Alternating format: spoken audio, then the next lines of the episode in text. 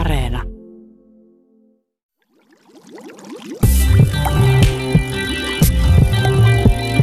Tiedeykkönen. Kari Enqvist, nyt olet emeritusprofessori, niin miltäs tämä uusi asema tuntuu? No eihän se nyt ihmeelliseltä tunnu, että se muutos ei ole nyt ollut kovin suuri, että vähän niin kuin räntänen lumi sulaa vedeksi, että se on se muutos tässä, että edelleen on mulla yhteydet yliopistoon ja laitokseen, mutta että tietysti nyt sitten kaikki semmoiset administratiiviset asiat on jäänyt pois ja pitää jättää pois ja ei voi olla esimerkiksi kustos väitöstilaisuudessa ja niin edelleen, että Tiedeykkösessä tapaamme tänään ohjelmamme tutun haastateltavan kosmologi Kari Enqvistin, joka on lukuisia kertoja avannut maailmankaikkeuden saloja Tiedeykkösen kuuntelijoille ja meille kaikille. Enqvist tunnetaan haastattelujen lisäksi ahkerana kirjoittajana ja muun muassa kolumneistaan. Hän on kirjoittanut useita tiedettä popularisoivia kirjoja ja hänet on niistä myös palkittu. Puhumme Tiedeykkösessä tänään hänen kanssaan tieteen popularisoinnista, kirjoittamisesta ja myös siitä, kuinka hänestä tuli aikoinaan kosmologi, eli tutkija, joka tutkii maailmankaikkeuden alun merkillisiä tapahtumia. Enqvist on tutkinut kosmista inflaatiota, joka tarkoittaa maailmankaikkeuden nopeaa laajenemisvaihetta maailmankaikkeuden alussa, maailmankaikkeuden historian alkuhetkinä. Ohjelmaa on toimittamassa Sisko Loikkanen. Kari Enqvist on nyt emeritusprofessori Helsingin yliopistosta, mutta kuten hän äsken kertoi, yhteydet yliopistoon jatkuvat edelleen. Ehkä siinä joku semmoinen kuitenkin, voi sanoa, että semmoinen henkinen muutos sitten on jollain tavalla tapahtunut. Ja itse olen niin kuin huomannut, tämä nyt ei ole mikään ehkä universaali huomio, mutta että tuolla yliopistomaailmassa usein ehkä vähän alkaa olla semmoista, että kun ihmiset täyttää 60 ja siinä menee vähän 60 päälle, niin nuoremmat alkaa jo katsella, että koskakohan toi nyt tajuaa lähteä. Ja se on oikeastaan oikein sillä lailla, että on sitten semmoisia ihmisiä, jotka siinä vaiheessa kun itse on päälle 60, on semmoisia, jotka on 50, jotka on niin kuin ehkä voi sanoa, että noin jossain mielessä on sen tutkimuksen ja yliopistotouhun kannalta siinä parhaimmassa iässä, että he on niin kypsiä ja osaavia ja heillä on semmoista drivea ja heillä on tutkimusrahaa ja ajatuksia siitä, että mitä tehdään, että sitten niin ehkä aletaan katsoa semmoisia vanhempia, että ne on tämmöistä niin kuin sadevesiviemäreihin kerääntyy sitten kaikkea tämmöistä nöyhtää ja havunneulasia, että ne pitää vaan siivota pois. No tämä on tietysti karikatyyri, mutta on siinä niin kuin vähän perää. Ja musta se on ihan oikein, että ei niin kuin sitten jakseta enää kuunnella, että mitä ne vanhat parrat niin kuin sanoo, jotka on monta kymmentä vuotta jo sanonut, että miten asiat pitää tehdä, että musta on hyvä, ja itse myös niin ajattelin tätä sillä tavoin, että on hyvä väistyä vähän syrjään ja tehdä se vapaaehtoisesti ja antaa sitten niin muillekin tilaa ja mahdollisuutta. Eikö yliopistolla voisi olla tällainen emeritusjärjestelmä, jossa emeritukseksi siirtyneet ja enemmän vapaa-aikaa omaavat professorit voisivat työskennellä enemmän yhteiskunnan suuntaan ja tieteen asioiden puolesta puhujana yhteiskunnassa? Olet itsekin puhunut siitä julkisuudessa, että tieteilijöiden pitäisi astua julkisuuteen ja tuoda se oma näkemyksensä sinne. Tapasin Leon Ledermanin aikoinaan, niin hänhän hyvin aktiivisesti toimi Yhdysvalloissa koulujen matematiikan, fysiikan ja luonnontiedeopetuksen puolesta ja kiersi ja järjesteli ja organisoi. Ja tarkoitan, että on monenlaisia asioita, mitä tutkija, joka on tehnyt vuosikymmeniä tutkimustyötä, niin mitä hän voi yhteiskunnan suuntaan tehdä? Tämä on tietysti totta, mutta totta on myös se, että tämmöiset Leon Ledermanin kaltaiset nobelistit on sitten niin kuin heidän statuksensa ja ehkä myös sitten henkilökohtaiset ominaisuutensa on sitten jollakin tavoin hyvin poikkeuksellisia, jota ei sitten sillä keskivertoemerituksella ole. Ja mä luulen myöskin näin, että jos on niin kuin ollut tutkimuksessa, sanotaan nyt puhutaan ihmisestä, joka on 70 täyttänyt, hän on jossakin mielessä ollut tutkimuksessa tai opiskelijasta, jos lasketaan, niin 50 vuotta niin kuin siinä yliopistomaailmassa mukana, että jos hän ei sinä aikana ole niin kuin saanut sitä kipinää, että hän toimii yhteiskunnan suuntaan, koska mikään hän ei sitä estä silloinkaan, kun hän on 40 tai 50, niin ei se kipinä eikä se osaaminen synny sitten enää siinä vaiheessa, kun on eläkkeellä.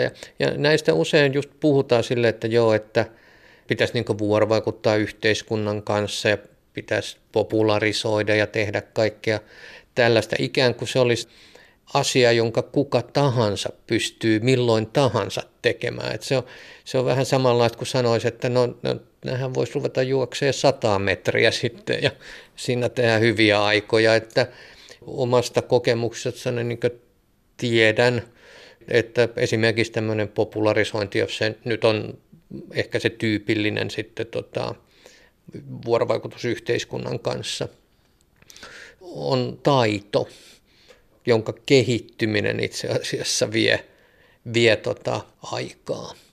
Ja se taito ei edes kehity, jos siinä ei ole niin ehkä semmoista luontaista taipumusta. Ja kun ihmetellään, että minkä takia sitten niin ei suuri osa tutkijoista, miksei nyt kauheasti popularisoi ja ole julkisuudessa ja teet sitä tai tätä, niin se vastaus on useimmiten se, että ne ei osaa. Niin, tullaan tähän ytimeen. Tieteen popularisointi on osaamista myöskin. Se ei ole ihan mitä tahansa, siihenkään ei voi heittäytyä 1-2, vaan se vaatii vuosien paneutumisen ja pohtimisen ja kokemuksen ja työskentelyn.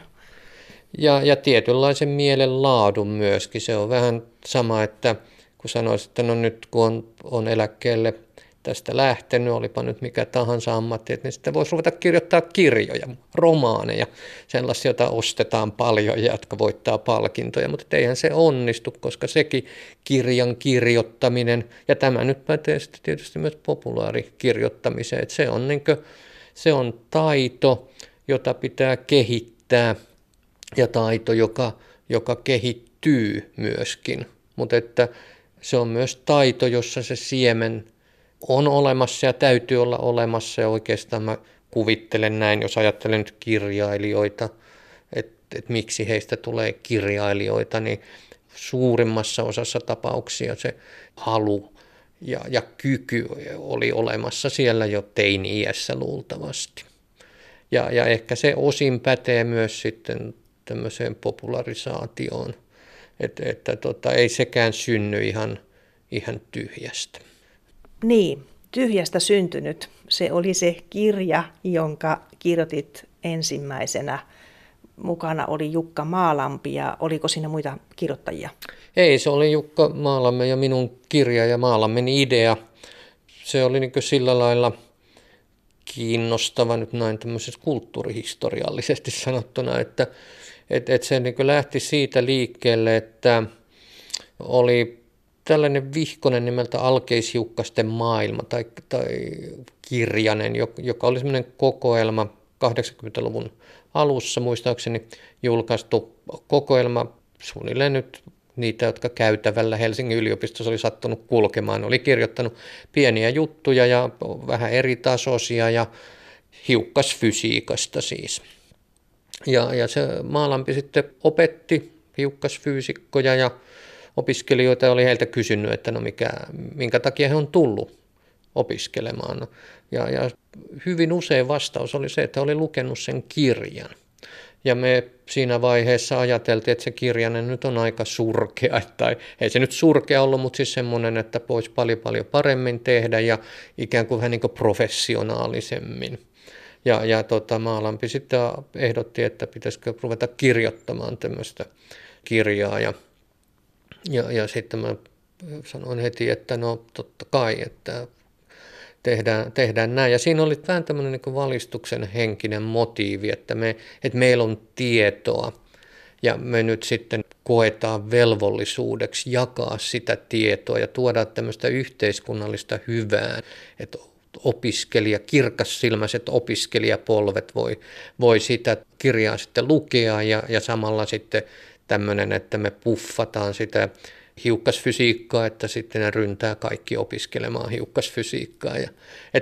Se motivaatio oli tämmöinen ehkä vähän niin kuin naivi, mutta kuitenkin niin kuin aito. Niin, siitähän se oma popularisointityösi lähti varsinaisesti liikkeelle tästä Tyhjästä syntynyt kirjasta. Eli kun tuossa nyt aiemmin viittasit siihen, että täytyy olla vähän kiinnostusta ja tämmöistä taipumustakin tähän, niin havaitsitko sen kirjan tekoprosessissa, että sinussa nyt on tällaista taipumusta? Tiedän kyllä, että olit jo sitä ennen saanut mainetta kirjoittamisesta, mutta tämä oli ilmeisesti ensimmäinen kirja, joka syntyi siis tavallaan tarpeesta tehdä tieteestä kansalle tuttua? No se oli tietysti ensimmäinen kirja. Siis mä olin kirjoittanut aikaisemmin lehtiin ja mulla oli semmoinen palstakin tämmöisessä science fiction-lehdessä nimeltä Aikakone, jossa mä kirjoittelin sitten semmoisia kolumnin tapaisia juttuja. Ja itse asiassa mä oon kyllä kirjoittanut kirjan aikaisemminkin ja osallistuin sillä Salpausselän kirjailijoiden järjestämään kirjoituskilpailuun, jossa voitin toisen palkinnon. Tämä tapahtui vuonna 1973, kun mä olin 19-vuotias. Ja se oli tämmöinen Beckett-plagiaatti. Siinä se kertoi tämmöisestä miehestä, joka asui metsässä kuopassa ja lähti ryömimään sitten 2 kilometrin matkaa kohti Lahden linja-autoasemaa, ja muistaakseni kirjan loppuun mennessä se oli päässyt puoleen väliin, ja se samalla sitten kävi tämmöistä niin kuin tajunnanvirtateknistä keskustelua itsensä kanssa. Et sääli, että se on hävinnyt se kirja, mutta ja tässä on kiintoisa, mä oon tämän ehkä muuallakin sanonut, mutta siis kiintoisa seikka, että sen voitti, tämän kilpailun voitti runoilija, jonka nimi oli Yrjö Hosiaisluoma, ja hänestä tuli kirjallisuuden professori, ja hän on kirjoittanut muun muassa Saarikoski elämäkerrat. Pienestä kiinni, jos mä olisin saanut ensimmäisen palkinnon, kuka tietää, mitä musta olisi tullut. Mutta että nyt täytyy tyytyä tähän toiseen.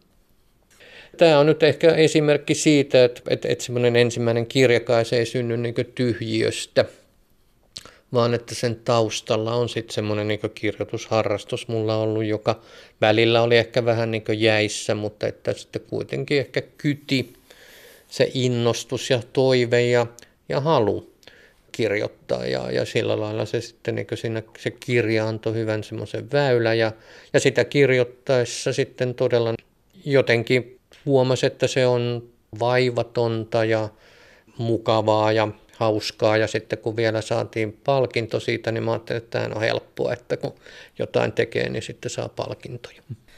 Jos palataan tuohon kirjaan Tyhjästä syntynyt, niin siinähän oli myös tämä piirre, että siinä oli hauskuutta mukana.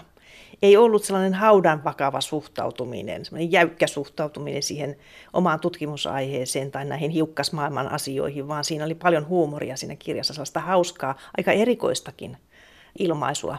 Niin, siinä oli jopa Maalampi piirsi jotain kuviakin, jossa oli semmoisia piiloviestejä. Mä en tiedä, menikö ne perille kaikille, mutta se oli tosiaan semmoinen näin jälkeenpäinkin ajateltu aika silleen hyvällä, rennolla otteella kirjoitettu. Ja meillä ei siis ollut oikein mitään etukäteistietoa siitä, että miten kirjoja kirjoitetaan, että me oltiin luettu kirjoja, ja se oli niin kuin se ainoa tieto, mikä meillä oli, että meillä ei ollut tietoa esimerkiksi, miten niitä kustannetaan tai mikä se prosessi ylipäätään on, mutta siinä oli nyt ehkä semmoisten kohtuullisen nuorten miesten sitten semmoista, voisi sanoa semmoista röyhkeyttä ja ehkä testosteronin täyttämää tämmöistä voiton tahtoa ja tunnetta, että me ajateltiin, että me nyt mehän kirjoitetaan ja tehdään tämä ja sitten katsotaan, miten käy.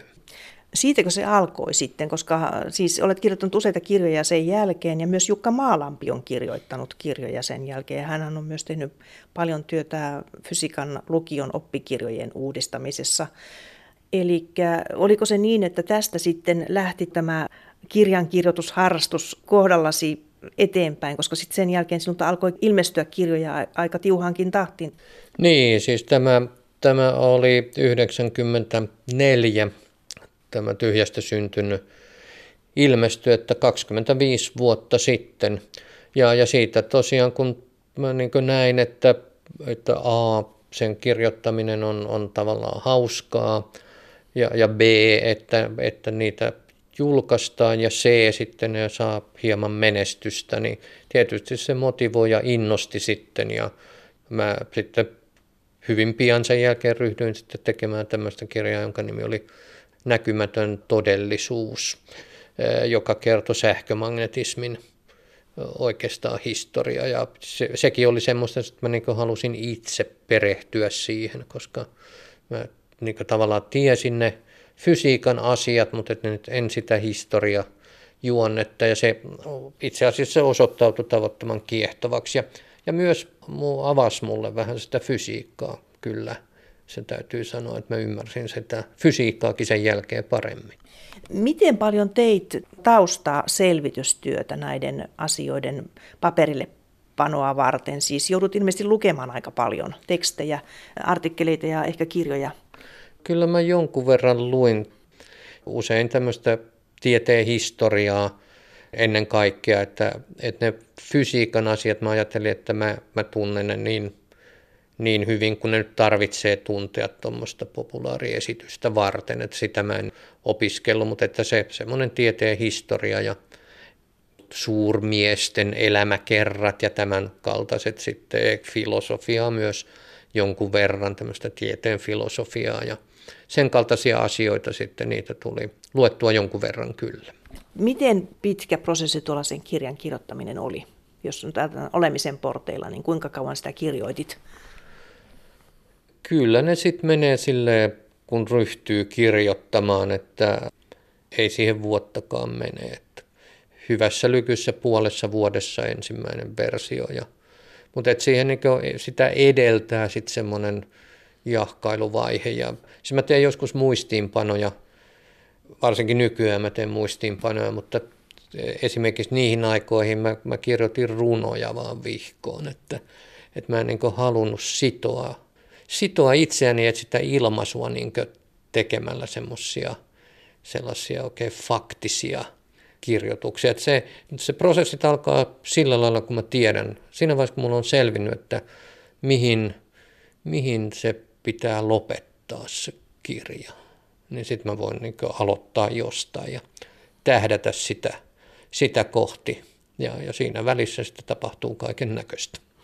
Jotkut kirjasi ovat olleet todellisia monumentteja. Nyt itselle tulee mieleen tämä Monimutkaisuus nimeltään. Se oli valtavan suuri rupeama kirjoittaa tavallaan tarinan koko luonnontieteestä siitä näkökulmasta, että kuinka pienestä kasvaa suurta.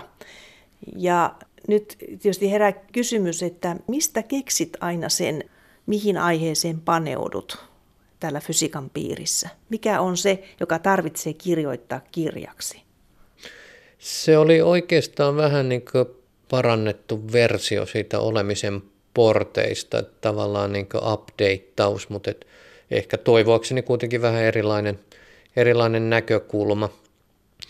Mulla oli aika selvää, mitä kaikkea mä haluan sanoa, ja siinä oli ehkä juuri sitten ensimmäisen kerran oikein kunnolla sitä haastetta pitää ne kaikki sirpaleet ja langat kasassa ja myös niin kuin rakentaa itselle se semmoinen kokonaiskuva, joka on jollakin lailla konsistentti ja yhtenäinen. Ja mä oon oikeastaan vähän hämmästynyt, kun monet ihmiset on tullut sanomaan mulle, että miten että on niin kuin kiittäen kerrottu, että oli vaikuttava ja niin poispäin, vaikka sitten mä itse ajattelin, että nyt loppujen lopuksi oli aika selviöitä, jotka mä nyt sitten kirjoitin selviöitä sinne muutaman anekdootin väliin, että pysyy niin kuin mielenkiinto, mutta että ehkä siinä kuitenkin sitten oli se, voisiko näin sanoa, että semmoinen tietty kypsyys, joka mulla ehkä siinä vaiheessa sitten oli. Siis mä olin 40 juuri täyttänyt, kun mä olin sen ensimmäisen kirjan Maalammen kanssa tehnyt, että mä en nyt ollut sitten enää ihan kevätkananpoika, niin kuin sanotaan. tuntuu, että saa yhtenäisen tarinan tällaisesta näin suuresta kokonaisuudesta, niin siihen menee valtavasti miettimisaikaa ja suunnitteluaikaa ja sitten myös kirjoittamisaikaa. En mä usko, että se nyt oli silleen hirveän paljon pitempi, noin niin kuin ajassa pitempi urakka kuin mitkään muutkaan. Että tavallaan sekin oli sitten silleen niin kuin silmien edessä se kokonaisuus mulla mielessä ja mä ehkä tiesin myöskin, että mistä mä lähden liikkeelle ja minne mä sitten lopussa päädyn. Niin kauan kuin siinä on itsellä se kokonaisuus mielessä, niin ei se ole. Se on vaan kuin hevosella ajaa, se antaa mennä vaan ja kyllä se menee sitten niin kuin eteenpäin. Että saapas voi joskus hörpätä vettä, mutta muuten se menee ihan ok. Kirjoititko joka päivä? Siis pitikö sitä kirjoittamisrutiinia pitää yllä ihan säännöllisesti, jotta se hersyvästi tulee se teksti ulos? Kyllä mä silloin kun mä kirjoitan, niin kyllä mä kirjoitan aika säännöllisesti ja ehkä just silleen mielellään pyrkii joka päivä vähän sen jotain tekemään, ellei muuta, niin jonkun lauseen pistämään.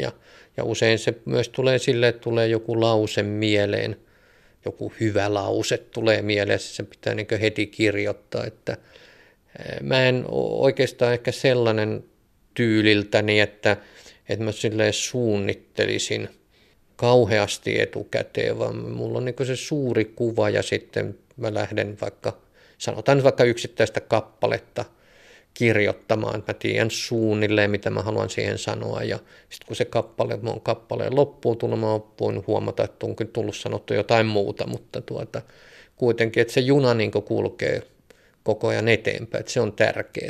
Että se on tärkeää ei pelkästään sen tiedon tai ennen kaikkea, ei niinkään sen tiedon takia, vaan sen semmoisen rytmin ja sen kielen takia. Ja mä ajattelen, että nämä tämmöiset asiat, joista nyt ei hirveästi puhuta aina silloin, kun puhutaan popularisoinnista, kieli, tyyli, rytmi, niin ne on itse asiassa ehkä tärkeämpiä kuin sisältö, tai tämmöinen faktuaalinen sisältö. Faktuaalinen sisältö on semmoinen, joka sen nyt voi aina tarkistaa vaikka internetistä, mutta et se tyyli ja rytmi, niin se vaatii vähän semmoista hervotonta jatsmeininkiä tai mitä se nyt sitten nykyään olisi, rap-meininki. On paljon tärkeämpää se, miten sanot, kuin se, mitä sanot. Ajatteletko näin? No kyllä se aika paljolti on, kun siis varsinkin kun tilanne nyt on se, että kun popularisoidaan luonnontieteitä ja varsinkin nyt semmoisia luonnontieteitä, mistä minä kirjoittelen, jotka on hyvin abstrakteja ja ei käsin kosketeltavia, niin ei niitä voi sitten oikeastaan lähestyä kuin semmoisten analogioiden ja metaforien kautta. Että ei ole olemassa yksinkertaistettua tapaa kertoa yleisestä suhteellisuusteoriasta. Yleinen suhteellisuusteoria on se, mikä se on, ja siinä on tietyt yhtälöt, ja se on siinä. Ja että jos ne voisi jotenkin helpommin tehdä, niin ne olisi jo tehty. Mutta se sitten, mitä kerrotaan siitä yleisestä suhteellisuusteoriasta, on semmoista tiettyä impressionismia. Että se ei ole vaan niin kuin yksinkertaistettu kuva suhteellisuusteoriasta, vaan se on semmoinen impressionistinen niin kuin siveltimellä vähän vedelty värejä sinne ja tänne, jotka antaa semmoisen tunteen, että tässä nyt ollaan ihan suhteellisuusteorian ytimessä, kun oikeasti se on vaan vähän semmoista feikkiä. Sen takia jotenkin korostuu se kieli ja ilmaisu. Tämmöisistä vaikeista asioista, jotka ilmaistaan matemaattisesti matematiikan yhtälöillä, niin niistä vaikea on kertoa sanoin. Ja siinä on aina se vaara, että mennään harhapoluille ja se oikeastaan suuresti hämmästyttääkin, että fyysikot kykenevät lausahtelemaan ihan sanoilla sitä, mitä fysiikan yhtälöissä on. Sehän on valtavan suuri taito. Niin, ja mä luulen, että se on itse asiassa sellainen taito, joka vaatii tiettyä kypsyyttä ja käytännössä siis vähän niin kuin ikää. Feynman oli tässä tietysti aivan kertakaikkisen loistava esimerkki, ja kukaan ei ole varmaan koskaan epäillyt sitä, etteikö Feynman olisi ymmärtänyt, että mistä hänen yhtälöissään oli kysymys. Ja se on hauska itse asiassa nähdä myöskin, että mitä voisi sanoa menestyksekkäämpiä tutkijoita on, siis tämmöisiä Feynmanin tasoisia tyyppejä, kun mitä niin voisi ajatella, että siellä on vuoren huippu, ja mitä korkeammalle kohti tätä vuoren huippua mennään ja katsotaan, että millä tavoin nämä ihmiset selittää asioita, niin ne selitykset tulee koko ajan yksinkertaisemmiksi ja myöskin jollain käsittämättömällä tavalla konkreettisiksi. He jotenkin näkee niiden yhtälöiden lävitse ja sanoo, että no tässä jos on kaksi tämmöistä värähtelijää, ne värähtelee tässä ja sitten tietysti käy näin ja näin. Ja se on jollakin lailla kysymys just siitä, että sen voisi niin kuin sanoa nyt tällä, että ymmärtää sen fysiikan oikeastaan koko kehollaan, että niin kuin elää sen ilmiön, joka on siellä tavallaan sen matematiikan takana. Jatketaan tätä haastattelua nyt vähän niin kuin kosmologian puolelta. Kari Enqvist, mitenkäs sinusta tuli kosmologi? Siis olit CERNissä töissä ja olet siis teoreettinen fyysikko, mutta sitten päädyit tänne Suomeen tultuasi kosmologian piiriin. Miten se kaikki oikein tapahtui? Mä väittelin vuonna 1983 tämmöisistä suurista yhtenäisteorioista ja menin CERNiin sitten vuodenvaihteessa 1984. Ja siis mä ajattelin itseäni kyllä teoreettisena hiukkasfyysikkona. Nämä suuret yhtenäisteoriat oli siihen aikaan kuuma tutkimusaihe. CERNissä niitä paljon tutkittiin, erityisesti sitten tämmöisiä niin sanottuja supersymmetrisiä yhtenäisteorioita. Ja siinä oli sitten muutamaa vuotta aikaisemmin, vuonna 1980, oli tämä Alan Guth oivaltanut tämmöisen kosmisen inflaation idean, jossa siis tämmöisissä suurissa yhtenäisteorioissa voi tapahtua, voisi sanoa, olomuodon muutoksiin verrattavissa olevia ilmiöitä, ja niiden aikana sitten tyhjössä on hyvin suuri energia, ja se suuri energia sitten voi ajaa tämmöistä maailmankaikkeuden valoa nopeampaa laajenemista, joka voi pullauttaa sitten ihan pikkuruisesta siemenestä semmoisen ihan tuhdin metrin kokoisen universumin, nyt sanotaan näin.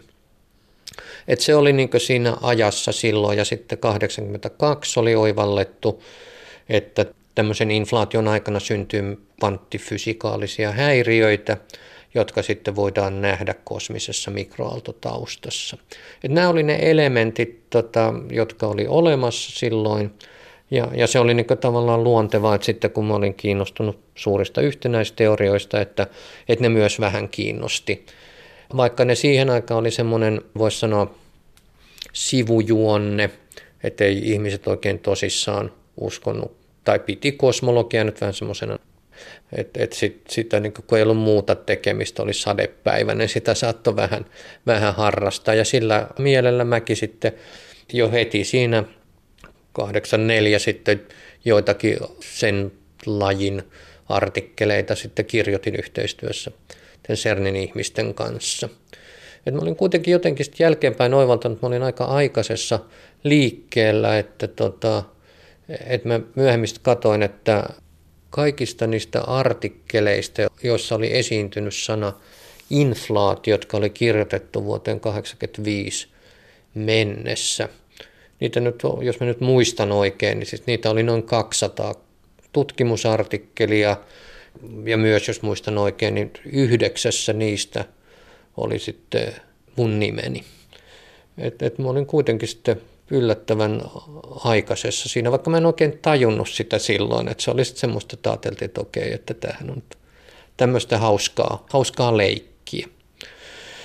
Ja sitten 80-luvun aikana sitten muutenkin vähän niin kuin yhä enemmän osallistuin tai tein tämmöistä hiukkasfysiikan ja kosmologian yhdistävää tutkimustyötä, ja se niin kuin kasvoi ja kasvoi, kunnes sitten 90-luvun alussa satelliitti laukaistiin tuonne avaruuteen, COBE nimeltään, ja joka sitten havaitsin nämä kosmisen mikroaaltotaustan häiriöt, jotka sitten inflaatio oli jo tavallaan ennustanut aikaisemmin. Ja siitä hetkestä eteenpäin sitten niin kuin inflaatio ja kosmologia koki inflaatio myöskin, että se alettiin ottaa vakavasti. Mä muistan silloin 80-luvulla vielä, niin kun saatettiin ihan silleen tosissaan pohdiskella, että entäs jos alkuräjähdysteoria ei pidäkään paikkansa ja että jos ei alkuräjähdystä ole ollutkaan. Että siinä oli tiettyjä ongelmia, jotka oli olemassa silloin myöskin, siis teoreettisia ongelmia.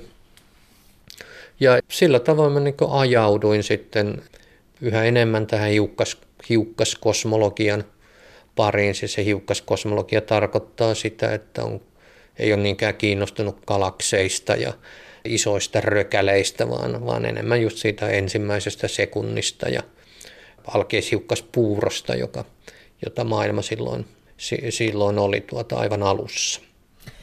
Niin, sitten sinusta tuli kosmologian professori todellakin Helsingin yliopistoon. Onko niin, että tämä inflaatio on ollut sellainen tärkeä tutkimusaihe sitten myöhemminkin? Katsoin viime joulukuulta tai viime vuoden lopulta, 2018 lopulta julkaisujasi, niin siellä kyllä otsikoissakin sanotaan, että inflation eli inflaatio. Eli edelleenkö olet painiskellut tämän aiheen kimpussa? Kyllä, siis inflaatiohan on nyt tavallaan semmoinen viitekehys, jota vasten niin kaikki tämmöinen teoreettinen ja myös osaksi havaintokosmologia tapahtuu.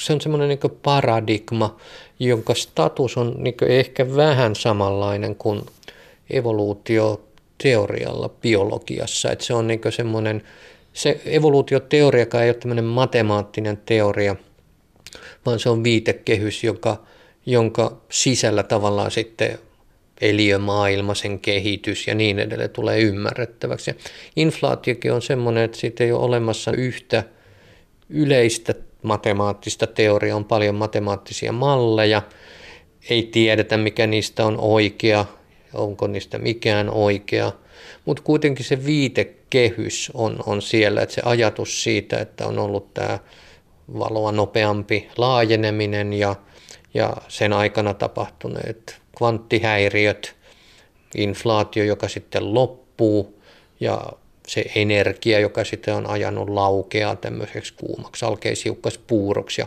josta sitten alkaa se, mitä me kutsutaan kuumaksi alkuräjähdykseksi, niin se on se konteksti, jonka puitteissa lähes kaikki kosmologinen tutkimus tapahtuu tällä hetkellä. Miten sinä kuvailisit tätä kosmologian kehitystä nyt niinä vuosikymmeninä, kun olet ollut itse mukana sitä tekemässä? Tässähän on tapahtunut valtava harppaus, ihan yllättävän iso harppaus tässä maailmankaikkeuden ymmärtämisessä viimeisten vuosikymmenien aikana. Muistan, kuinka 70-luvulla vielä tähtitiedekin oli tuommoista observoivaa tähtitiedettä, oli radioteleskooppeja ja suuria radioteleskooppeja Yhdysvalloissa ja Euroopassakin, Englannissa ainakin.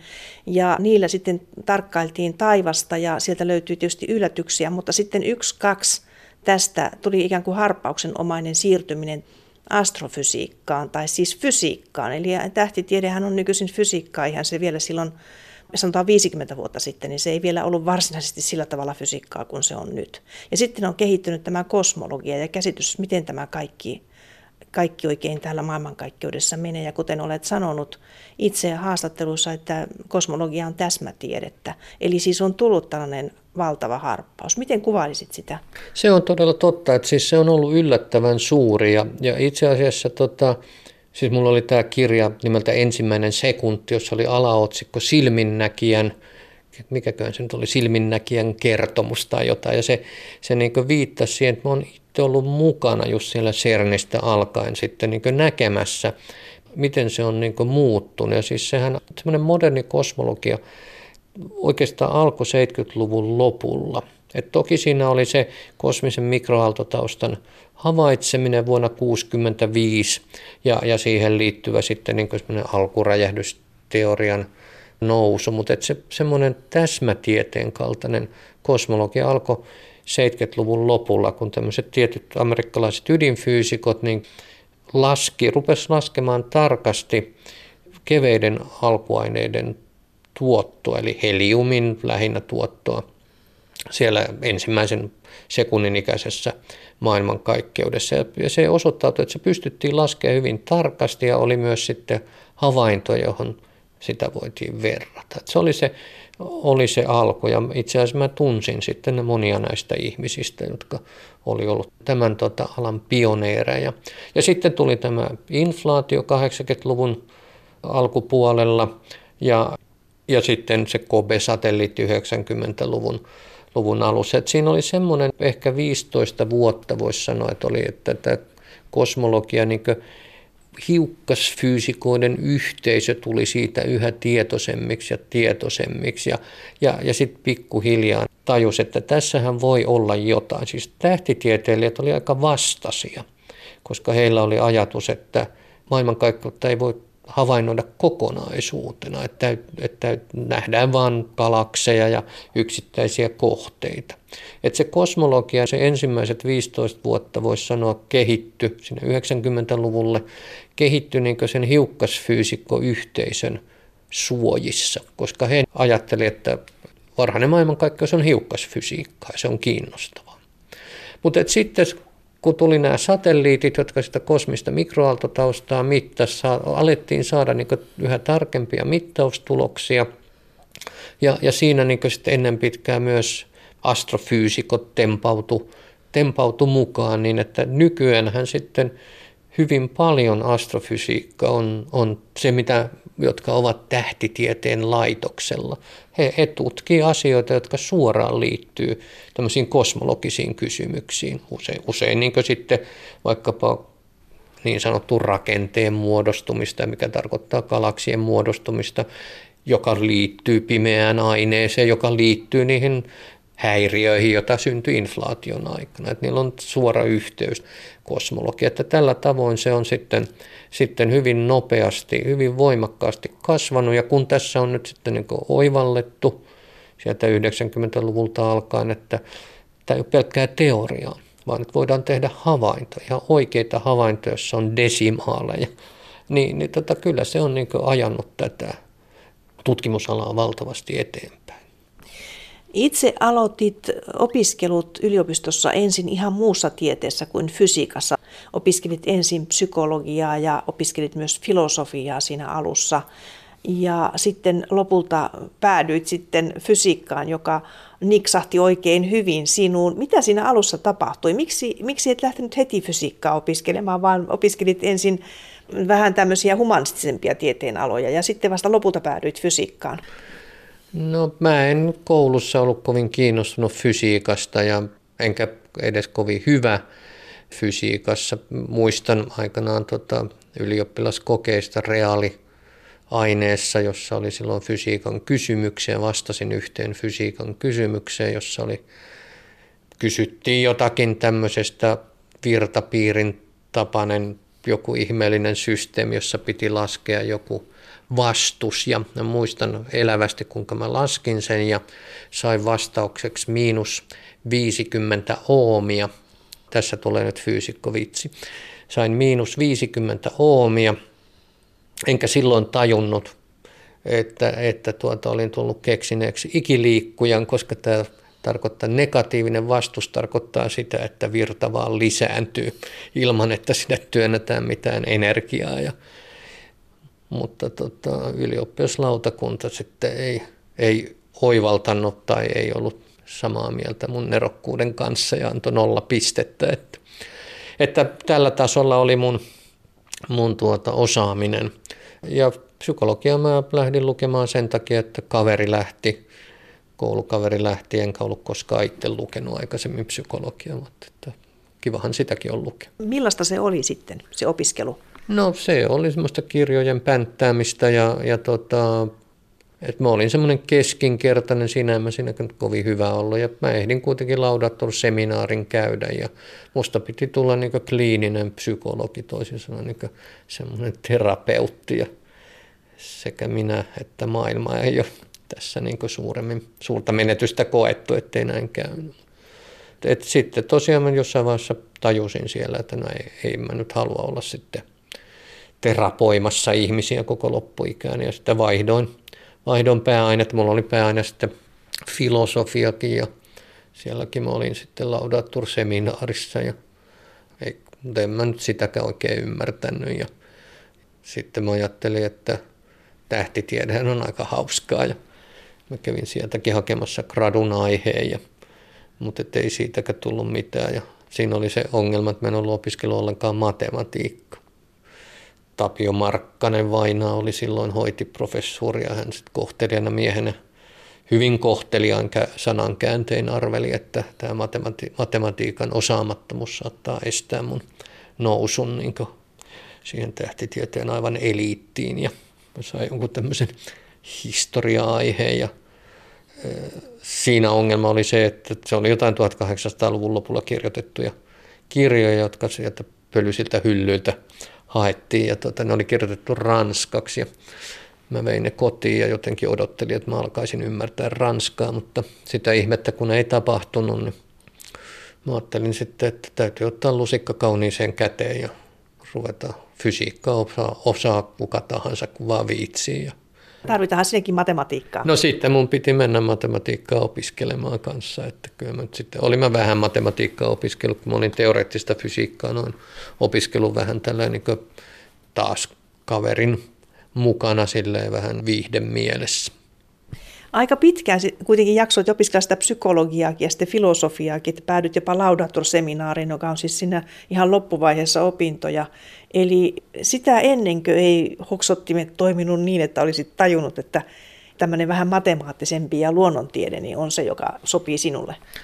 No niin, en tiedä. Siis en mä matematiikassakaan koskaan kovin hyvä ollut. Ja siis fysiikka, se mitä mä nyt sitten opiskelin siinä alussa, varsinkin, niin en mä siinä kauhean hyvin pärjännyt ja mä en ollenkaan ymmärtänyt, mistä siinä on kysymys. Oli kauheita semmoisia kummallisia sähkösysteemeitä, joita ei toiset tuntu hallitsevan niitä. Mä en tajunnut yhtään, että mistä niissä on kysymys. Ja mun vieläkin sana elektrodynamiikka saa mun karvat niinkö pystyyn, mutta mulla sitten vasta suht myöhään tuli se semmoinen ikään kuin löysin sen oman paikkani siellä. Ja se tapahtui sitten siinä vaiheessa, kun tuli tuo kvanttifysiikka esille.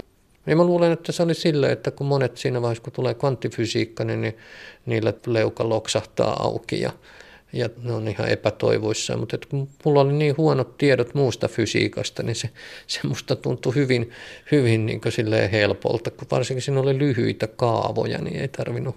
Ne oli hyvin abstraktia, mutta jotenkin mä pystyin.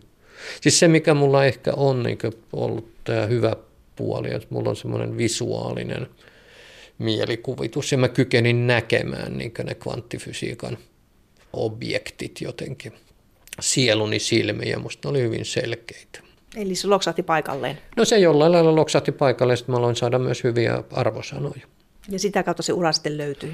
No siinä se sitten pikkuhiljaa, kun näki, että pärjää, niin se tietysti motivoi tekemään.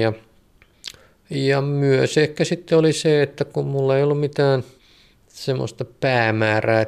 Siihen aikaan ei oikein ajateltu, että nyt täällä ollaan ja tässä on tämä valmistumissuunnitelma, vaan se oli sitten semmoista vähän niin kuin viimeisiä hengenvetoja sille humboldtilaiselle yliopistolle, jossa niin kuin vaan laahustettiin siellä ja haahuiltiin ja ikään kuin se yliopisto oli elämää ja opiskelu oli sekä työ että huvia.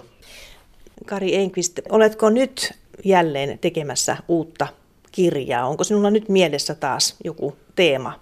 No kyllä, minulla on semmoinen pieni ajatuksen kipinä on, joka aivojen pimeydessä sitten ponnahtelee seinästä toiseen ja katsotaan nyt, josko siitä jotain tulisi. Käsitteleekö se mahdollisesti fysiikkaa? Olet nimittäin kirjoittanut useita kirjoja myös muun tyyppisistä aiheista. Uskovaisista on ilmestynyt kirja ja kuolemisesta on ilmestynyt kirja. Olet siis tarkastellut tällaisia yhteiskunnan, sanotaanko, ilmiöitä. Näissä, yhteiskunnallinen ilmiö ei ole kuolema, mutta on se silloin, kun siihen tulee hautajaiset mukaan. Ajatteletko nyt, että tekisit kirjan fysiikasta? Näissäkin mainitsemassasi kirjassa niin on kuitenkin ollut se luonnontieteellinen näkökulma, että kun puhutaan ihmisestä, niin sitten mä ajattelen ihmistä niin molekyylikoneena, ja joka on tietysti vähän semmoinen shokeraava sitten tämmöiselle perushumanistille ehkä, mutta se on niin kuin yksi näkökulma, ja musta se on niin kuin myös opettavainen näkökulma. Ja mähän olen usein tehnyt silleen, että mä oon kirjoittanut tämmöisiä täysin fysiikkaa, niin kuin juntattuja kirjoja, aina silleen joka toisen suunnilleen, ja sitten joka toinen on ollut tämmöistä höpsötystä. Ja tässä edellinen kirja oli tämä keskustelukirja Janne Saarikiven kanssa, ja ehkä se voidaan laskea tämmöiseksi höpsötykseksi, että nyt voisi sitten olla taas vähän semmoisen tukevamman ja jykevämmän, enemmän tieteellisen opuksen vuoro, mutta täytyy nyt katsoa, että ehkä mä en nyt kuitenkaan halua mikään semmoinen suuri valistuksen ajan opettaja olla, vaan että itse asiassa mulla on ollut päämääränä semmoinen, että voisi kirjoittaa pienen yksinkertaisen kirjan, jota varten ei tarvitse tehdä mitään esitöitä, josta tulee bestseller. Se ei ole koskaan onnistunut, koska ne jotenkin aina käsissä niin kuin paisuu jollakin tavoin, ja siinä prosessissa myös se bestseller-puoli tuntuu katoavan sitten jonnekin, mutta minkäs sitä luonnolle voi. Onko mielessä koskaan jolahtanut tällainen ajatus, että voisit tehdä tällaisen fiktiivisen kirjan?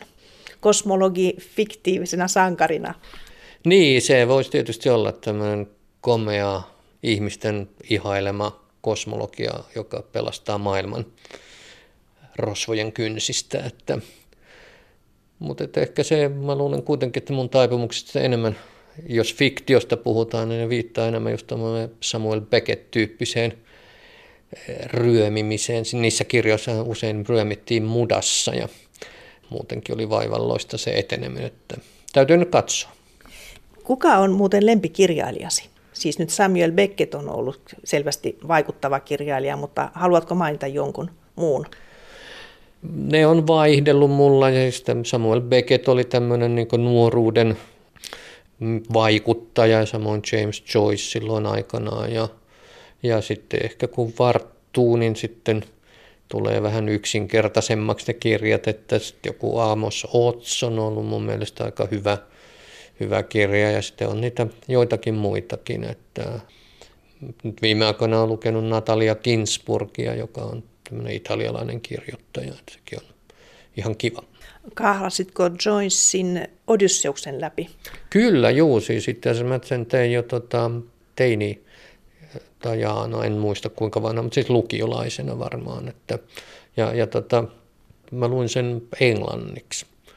Ja mä luin sen englanniksi sillä lailla, että mulla oli se englanninkielinen kirja, ja sen vieressä oli Saarikosken käännös suomeksi. Ja se oli kyllä tavattoman opettavainen niin kuin monessa mielessä. Vertailit niitä? Vertaan, nähdä miten on käännetty, ja siitä saattoi sekä ihailla Saarikosken taitoja, mutta myös sitten huomata, että kyllä hänellekin virheitä sattuu. Eli kriitikko astui heti esiin sinussa. No, Blue Suede Shoes oli Saarikoskella siniset ruotsalaistyyppiset kengät, mutta että sitten hänellä oli tällaisia myöskin aivan loistavia, kun Joycella on tämmöinen pieni runoelma. Won't we have a happy time drinking whiskey beer and wine, niin Saarikoski oli se kääntänyt, että eikä me näytetä mörkkiä miimiä, juodaan viskiä, olutta ja viiniä. Ja se oli ihan niin kuin loistava. Sekä sisältö että rytmi oli siinä säilytetty.